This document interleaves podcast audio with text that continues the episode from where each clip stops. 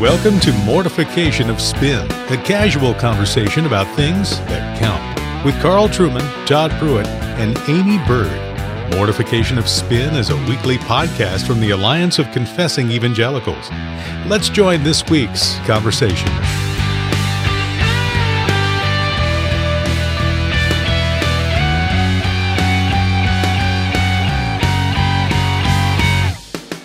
Well, welcome to the Aimee Byrd podcast. It's about right. oh wait, I'm A sorry. weekly that's dose of right. militant feminism. I have two balding and bitter co-hosts, and we There you go. are the mortification of spin. I'd just like to say I am the baldest and the most bitter of the two of us. I'm, I'm proud of that fact. is Proud of that fact. Okay, well we've established that hierarchy. I have the most hair, and I am the most joyful co-host, Aimee Byrd, and Since when? the most joyful. Yeah. Oh, it's oh, me for obvious. sure. But- She gets Todd. No of course, she's joyful. She gets to work with us. We have to work with oh. her. True, I true. mean, I come on. I hadn't thought of it that it that was a good one, Carl. You got me there. okay, so I'm with my co-hosts Carl Trueman and Todd Pruitt, and we have been answering some listener questions you guys have sent in. Todd kind of threw a bone out on Facebook and got I don't know 62 or something different questions. So we're trying to answer some of those, and you guys are stumping us on some. Maybe we'll see. Um, so I'm going to throw it over to you, Todd, and, Okay. and see if you can give Well, us some good questions. Yeah, we we um, we have gotten some really good ones. Some of these questions are actually whole episodes that we that we need to do a little prep on uh, because they were some of these were quite uh, questions that, that that involve quite a bit of, of prep and some thought, and so we'll, we'll be we'll be uh, dealing with a few of those in some later episodes.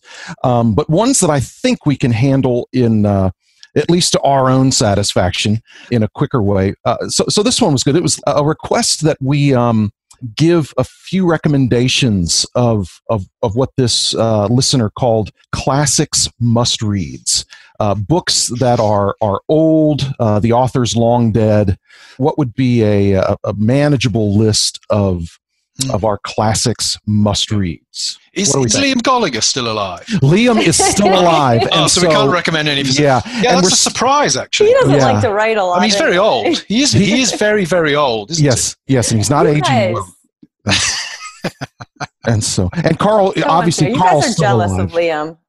That's what I'm yeah. Okay. He's like he's like the new Darryl Hart on this program. This is going to run and run. And run. we're gonna we're gonna get all kind of mileage out of. I'll Uh, stand up for you, Liam. I was going to I was going to recommend Liam Gallagher how to choose gospel scented pants, but uh, obviously that's where it is. He's still alive, so Well, so he is uh, at the time of recording. I mean, who knows what could happen? that's true. That's true. Liam, hang in there. We're, we're rooting for you. Can we record a Liam section just in case he passes on? We- yeah, we need to it do- in. We, true, true. It's, it's man. This is this is this is really on the edge of appropriateness. terrible, terrible. Carl, uh, no part of this. yes. what, what's a classic must read from you? Uh, well, of course, as a historian, most of what I read is written by dead people. Right. In fact, most of what I re- read is written by dead white guys. So uh, Mhm. it's not very popular these days. Oh, I would say, the, as I look across at my shelf over there, the, the book that jumps out at me is The Church of Christ by James Bannerman. Hmm. That I think is a very, very good. It's long, like Yeah. a lot of books by dead people are. mhm. It's a long book, but James Bannerman, it's a it's a wonderful study of the biblical doctrine of the church. Uh, Mhm. it's Didn't we do I a mean, podcast on that once too? we did, and We did. I mean Bannerman is Presbyterian, but there's much there that Congregationalists uh, would find helpful. A lot of it is on just generic teaching on the church, Mhm. with, without it being specifically Presbyterian polity. So Bannerman, I would go for. Um, yeah, that would be my first choice. I Okay. think, at this G- moment. Give a second one. Uh, I think Augustine's Confessions. Mhm. It's a toss up for me between Augustine's Confessions and Pascal's Pensées. Uh, both of them fall into the same broad kind of thinking. They're separated by over a thousand years, of course. But in terms of my thinking about uh, what it means to be a human being, my, my thinking about uh, culture, my thinking about human psychology, I would say those two books have probably had as much of an influence on me from the Christian perspective as, as anything. Okay, good. Amy, who's a dead author that you have particularly?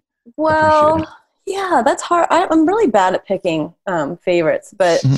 You know, Augustine's City of God is one that I've gone back to a lot. Oh yeah, it, and that's just a staple for me. It's interesting because you know, as that was written in his context of history, I just see it's so applicable now. Mm-hmm. But um, also, I just want to interject. I know a lot of women couldn't be published um, up until more contemporary times at the, at the rate that we are now. But one that I love, a collection of writings, is called Church Mother The Writings of a Protestant Reformer in the 16th Century Germany. And it's on Katharina Zell.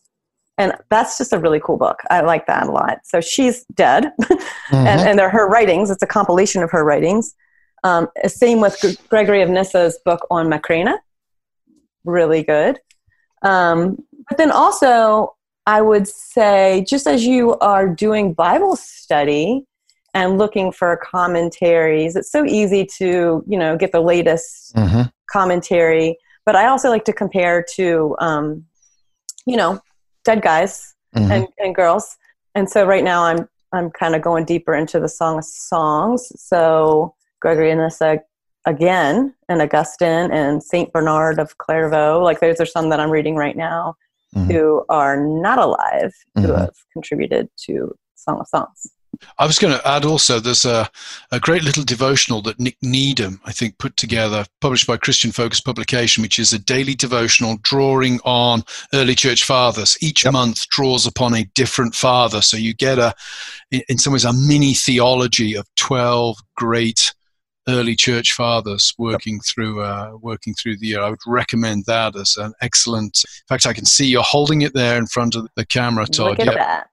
Yep. It's got a nice kind of faux leather cover. Mm-hmm. It's just, and it's the sort. It's small enough you can you know throw in a bag when you're traveling. It's a nice, convenient devotional. It's really good.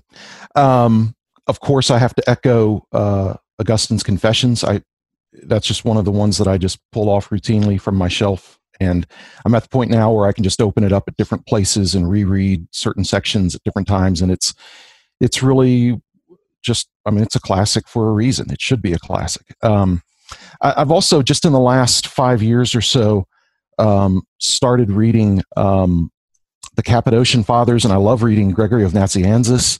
And you can find a lot of his stuff in really small volumes these days. Yeah. If, mm-hmm. you just uh, Google him or, or, or go to uh, uh, Amazon and put his name in, uh, Gregory of Nazianzus, um, his uh, theological orations, Easter orations, that those kinds of, are just really, really wonderful stuff. And, and any three of, of the Cappadocian Fathers is going to be great in terms of, of theology in service to devotion and uh, and doxology. It's just beautifully written stuff, uh, challenging intellectually, uh, very rich spiritually.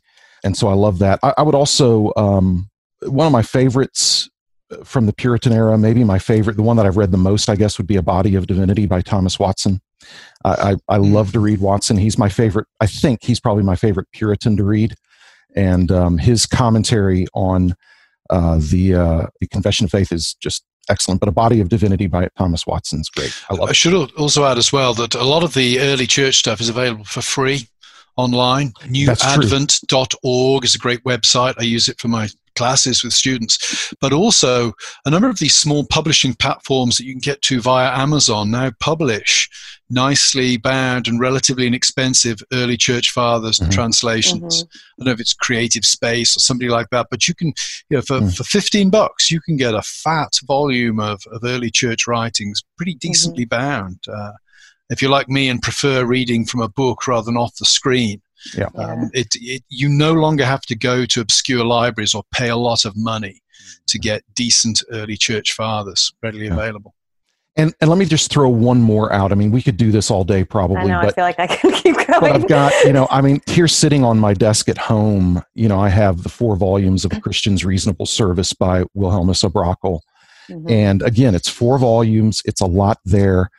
Um, but I, I, you know, it's it's a Brakel's big, you know, systematic theology basically, right. and uh, but it's so it's so good and it's so rich, and it's one of those things where if you look at it, you go, okay, I'm not going to read that this month, but you don't have to approach it that way. approach it from the standpoint of, you know, I'm just going to uh, start with the first volume. I'm going to pull it off and you know read two or three pages a day or in the evening before I go to bed or something. It, it's it's it's just it's beautifully written theology, and I, I love it.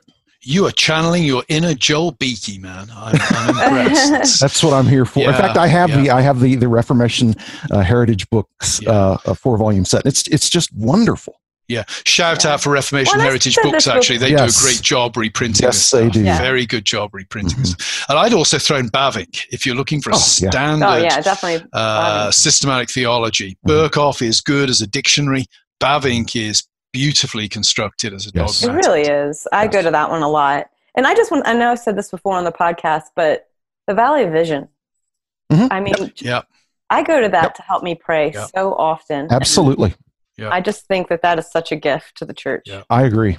I agree. I, I keep that one on my desk um, in my office uh, at the church. It's just always laying there because I like to just go to it sometimes. Well, well, very good. Obviously, we could uh, we could go on and on in that, but I hope that that will give you all some some ideas on some great stuff to read. Uh, let's not be chronological snobs and only read people from the contemporary era, but see what we can learn.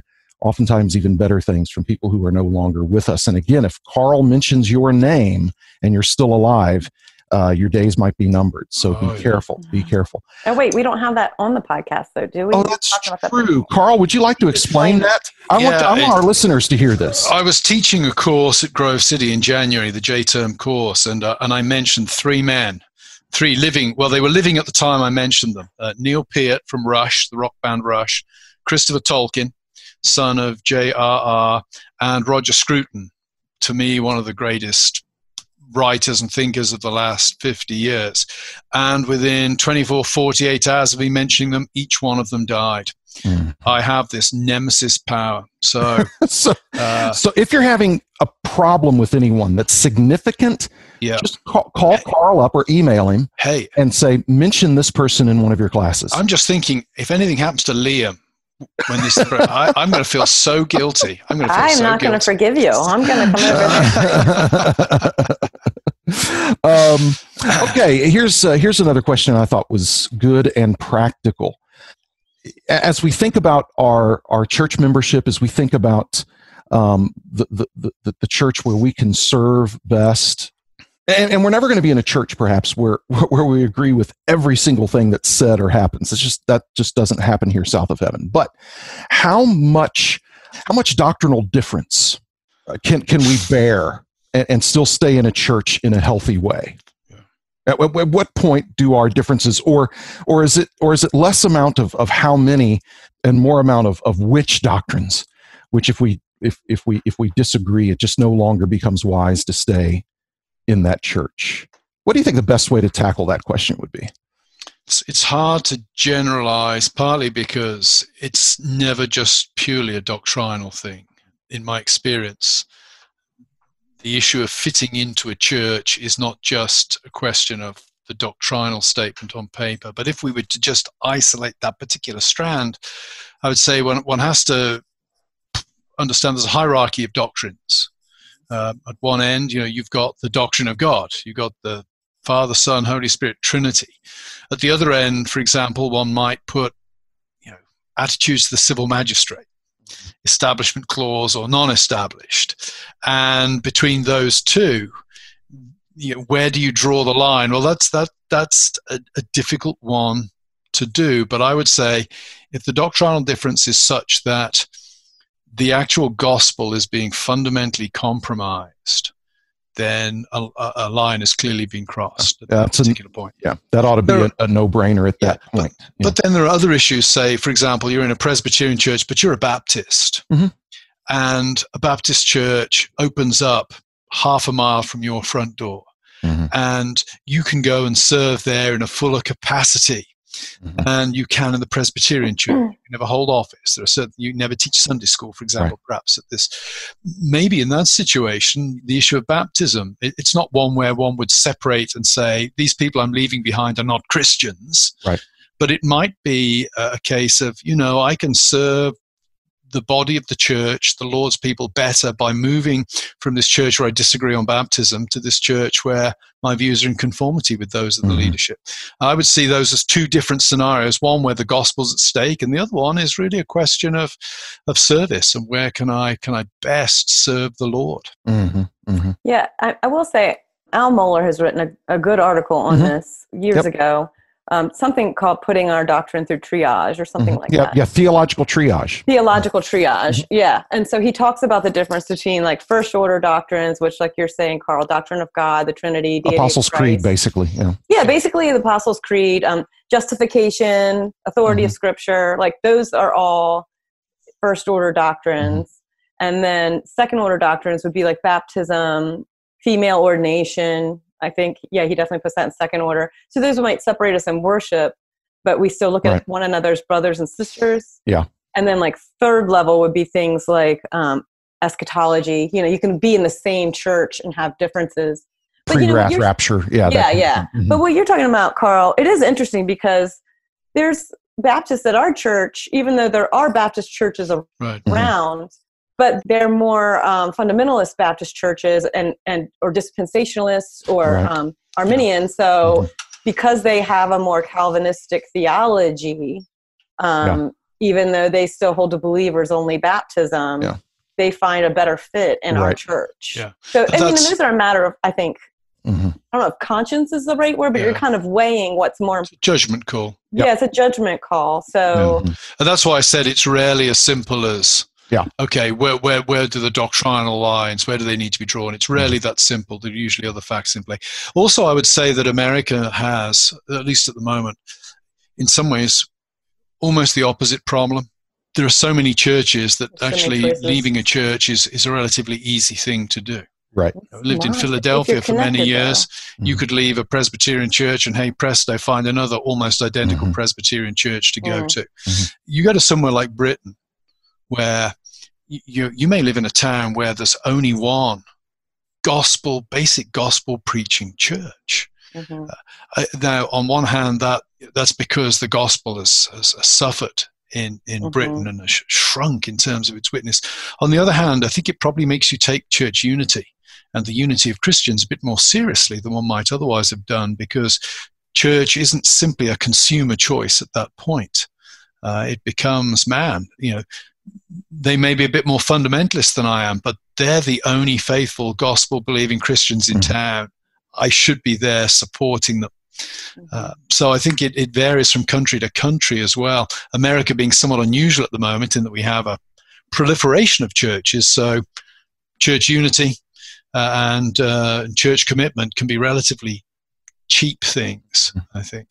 Yeah, another issue I think is that there are churches that capitalize on issues that shouldn't even be that big a deal. Like where we should be able to have differences of opinion within the same body. They should be like more third order issues, or even if they're categorized as that, you've got churches, you know, that become more political, like and identified with a political party. Mm-hmm. You've got churches, you know, who maybe have a, a theonomy, a theonomist tone to them, or you've got churches that have a social justice, you know, and they and they hold that up as a mm-hmm.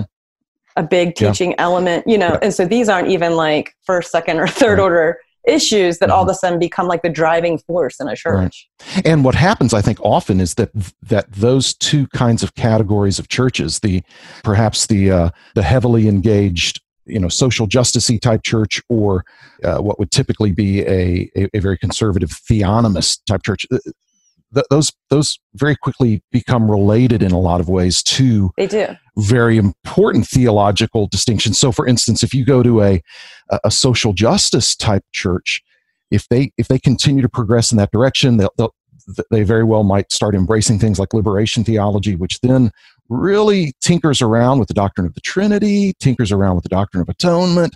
And so they, they often bleed over into those real primary areas of. Of well, I think the mistake on both sides of the coin is it's not gospel centered. Mm-hmm. It becomes, yeah, more uh, centered on things that hopefully we can either uh, agree to disagree on or at least just agree to, to be in a different church without anathematizing the other. Yeah. Um, how about this then? Um, be, because Presbyterian churches, and I know certainly in the PCA, you'd be hard pressed to find a PCA church that doesn't have Baptistic members. And again, for, for all kinds of good re- reasons. Amy, you mentioned some. You know, if I'm a if I'm a Calvinistic Baptist, and and I have to choose between a more Arminian Baptist church and, and a Presbyterian church, I'm going to choose the Presbyterian church just because I've got more agreement with them on really high level doctrinal issues. Well, and a Presbyterian church will welcome you in. The other way around, it's a little harder if you're a You- you couldn't be- Presbyterian. You couldn't, be, a member unless you were baptized Yeah. by immersion as a believer. That's right. And then the other thing that I think is a pitfall that that uh, you know I would just warn um, elders in the PCA against is is man, I'm really glad. I'm, I'm so thankful for the for the Baptistic members of my church. They they serve well. They're active. They have a lot to contribute. They're full functioning members of the church. They can't hold office, but other than that, um, they're they're high functioning members of the church. And but I also you know they know that we're not going to soft pedal our understanding of baptism in order to make them you know feel more comfortable and and, and the ones that i've talked to you know very much understand that but but I, I i just want to warn because i know that there are pca churches and again this is anecdotal but i know it's out there where where they they say less and less about baptism just because they they, they don't want to hurt the feelings of a baptist member. And and that's the other side of this that that we that we need to be careful to uh, to avoid. But here, here, okay, let me uh, throw a wrench in the I know, I know, All ex- I know exactly. I know Let's do it. exactly what you're going to do. Westminster Confession Yep. Mm-hmm. of Faith 28.5. Although it be, this is talking about infant baptism, Mhm. although it be a great sin to condemn or neglect this audience, yet grace and salvation, dot, dot, dot, dot, dot, dot. mhm. Not to baptize your children according to the confession is a great sin. Yeah, yeah.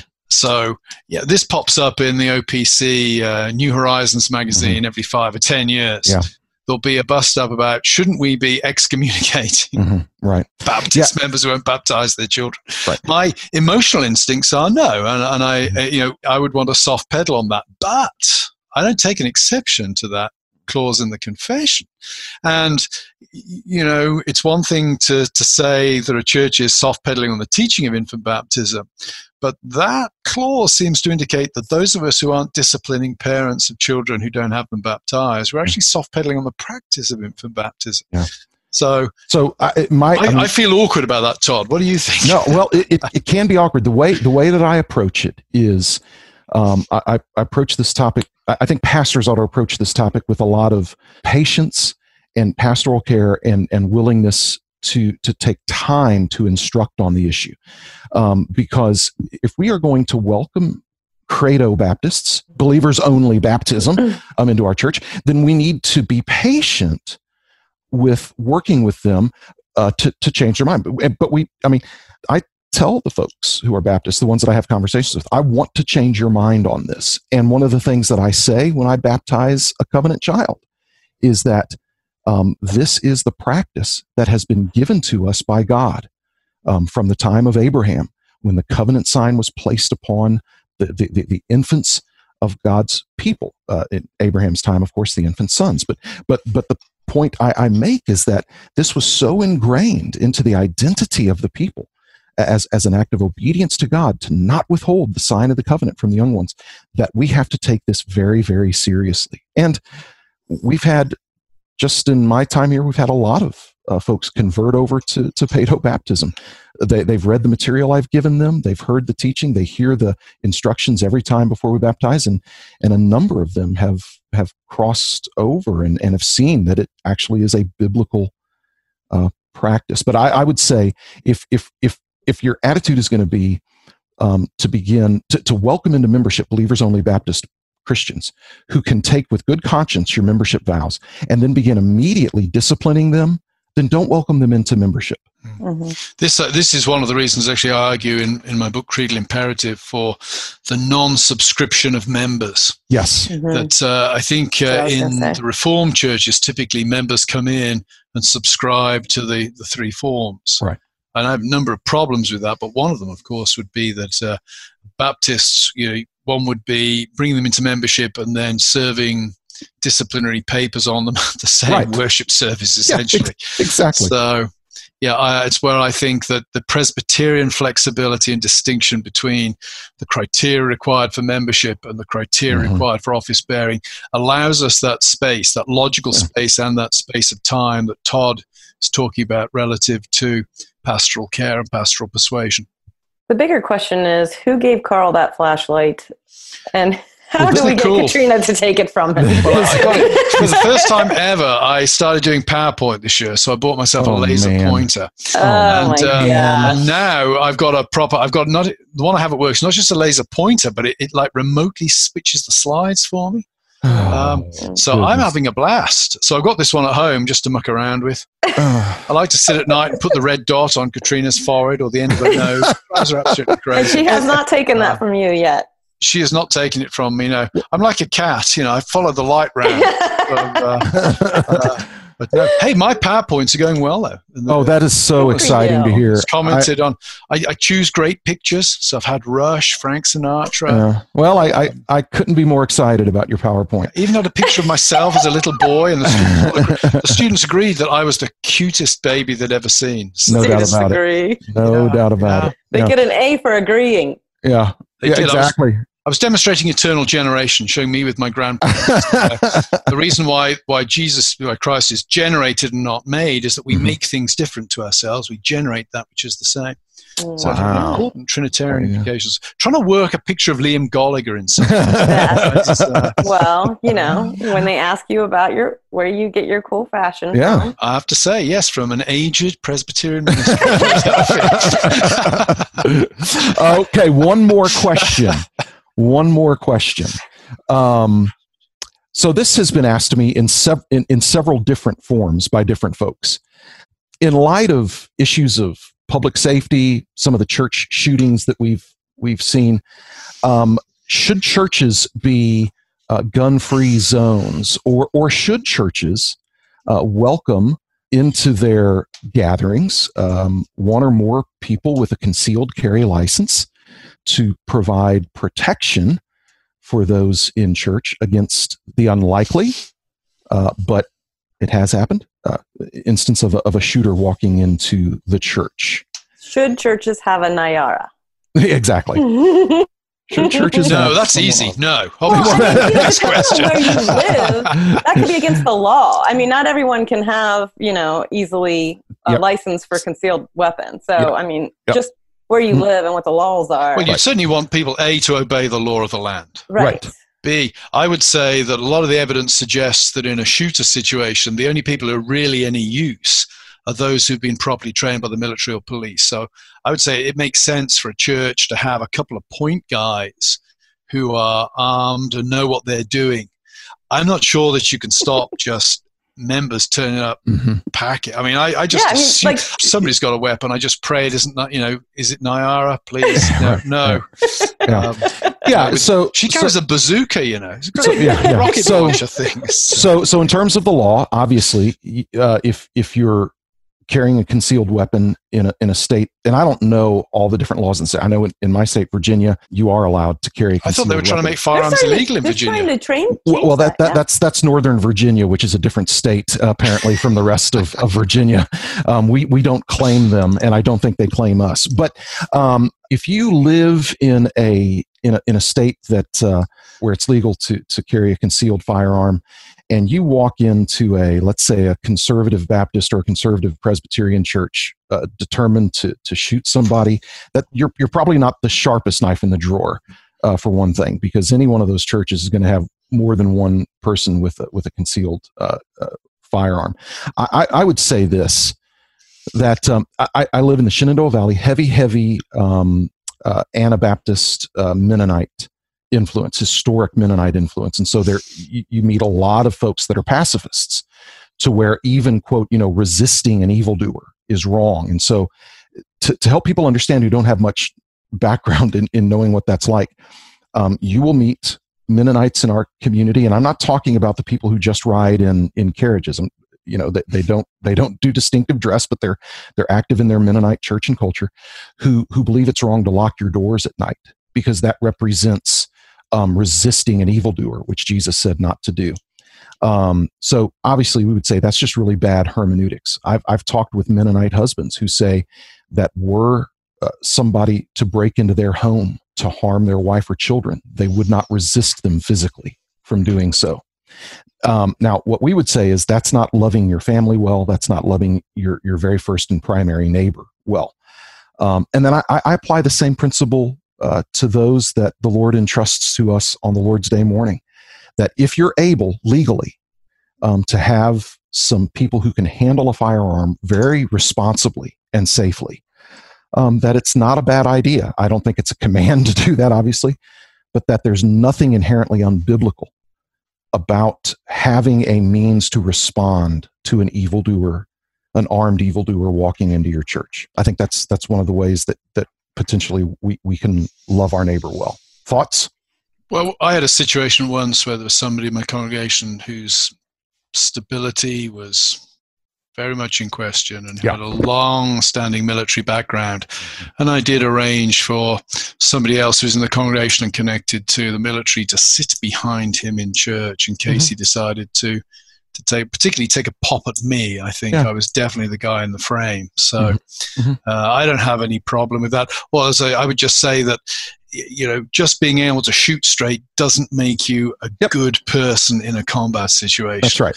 Uh, the ability to actually discern who's shooting whom and who the bad guy is, that's something that requires more than just pointing a gun at a target. Right. And right. that's why military guys, policemen, etc., worth their weight in gold on the security front. Mm-hmm. Yep. I do have one thing to add. Mm-hmm. Well, I don't know if you know this about me. By the way, this question will have alienated just about everybody listening in my home country. oh, I bet. so, um, I like humorous T-shirts. Yes. And there's a great one for this question. And okay.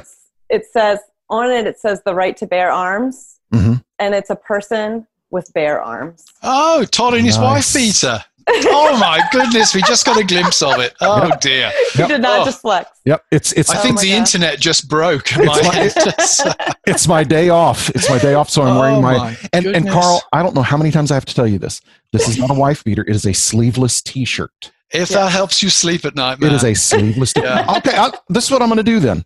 Uh, next week or whenever we record. What kind of an abomination is that? Whenever, whenever we record next, yeah. I will wear a wife beater, and it's okay. not going to be pleasant. Please, no. It is. Okay. It is not going to be pleasant. You need to go for the oh, skullet as well. You're too bald for a mullet, but grow the skullet out. I'll do it. I'll do it. Uh-huh. I'll yeah, do that would be good. That yeah, would be good. Yeah, yeah. Well, anyway, we hope that this last part has been particularly useful for you. oh, um, yes. For those of you that want to, to, to, email selfies to Carl in a in a wife beater so that he can. can know the difference between a, a sleeveless t-shirt and a wife beater, uh, please just let me know and I will send you his personal email address so that you can flood him with that. Um, we're really glad that you joined us today.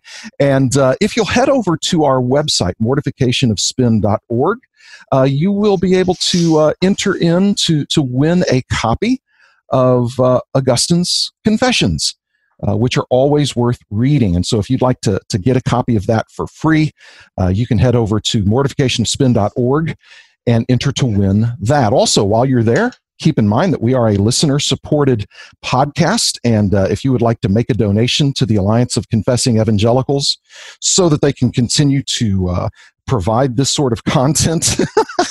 um, Actually, well, if you want to pay them to make us go away, right. that might be a more successful Do that as well. fundraising strategy. You know, it could be one of those things where you give the alliance enough money that they no longer need mortification. Yeah, I keep yes. saying this like is all going to end like Seinfeld.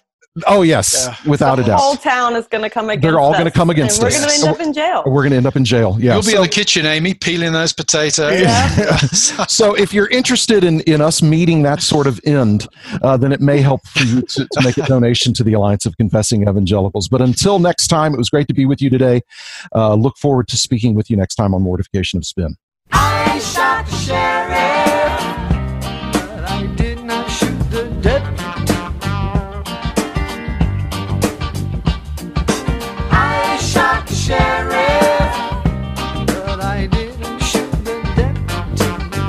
Thanks for listening to Mortification of Spin, a podcast of the Alliance of Confessing Evangelicals.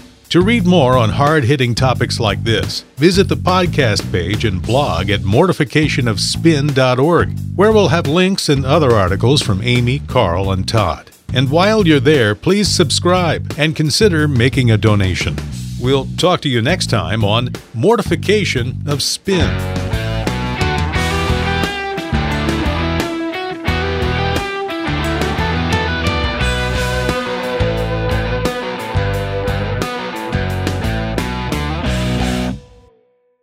I've got to get a glass of water real quick. Okay. Is he wearing my wife beater? I, What? haven't, I have not Did you dared see ask. that? I'll have to look. What about music? Yeah. I was going For to the think that one first about one too. Goodbye, Papa, it's hard to die. Remember that one? What is it? Seasons in the Sun. That well, hold it. What, what about something with a gun? Janie's got a gun. Janie's got a gun. um, oh man! I So- Shot the sheriff. shot the I shot the sheriff. I shot the sheriff. That's a there good it one. is. There it is.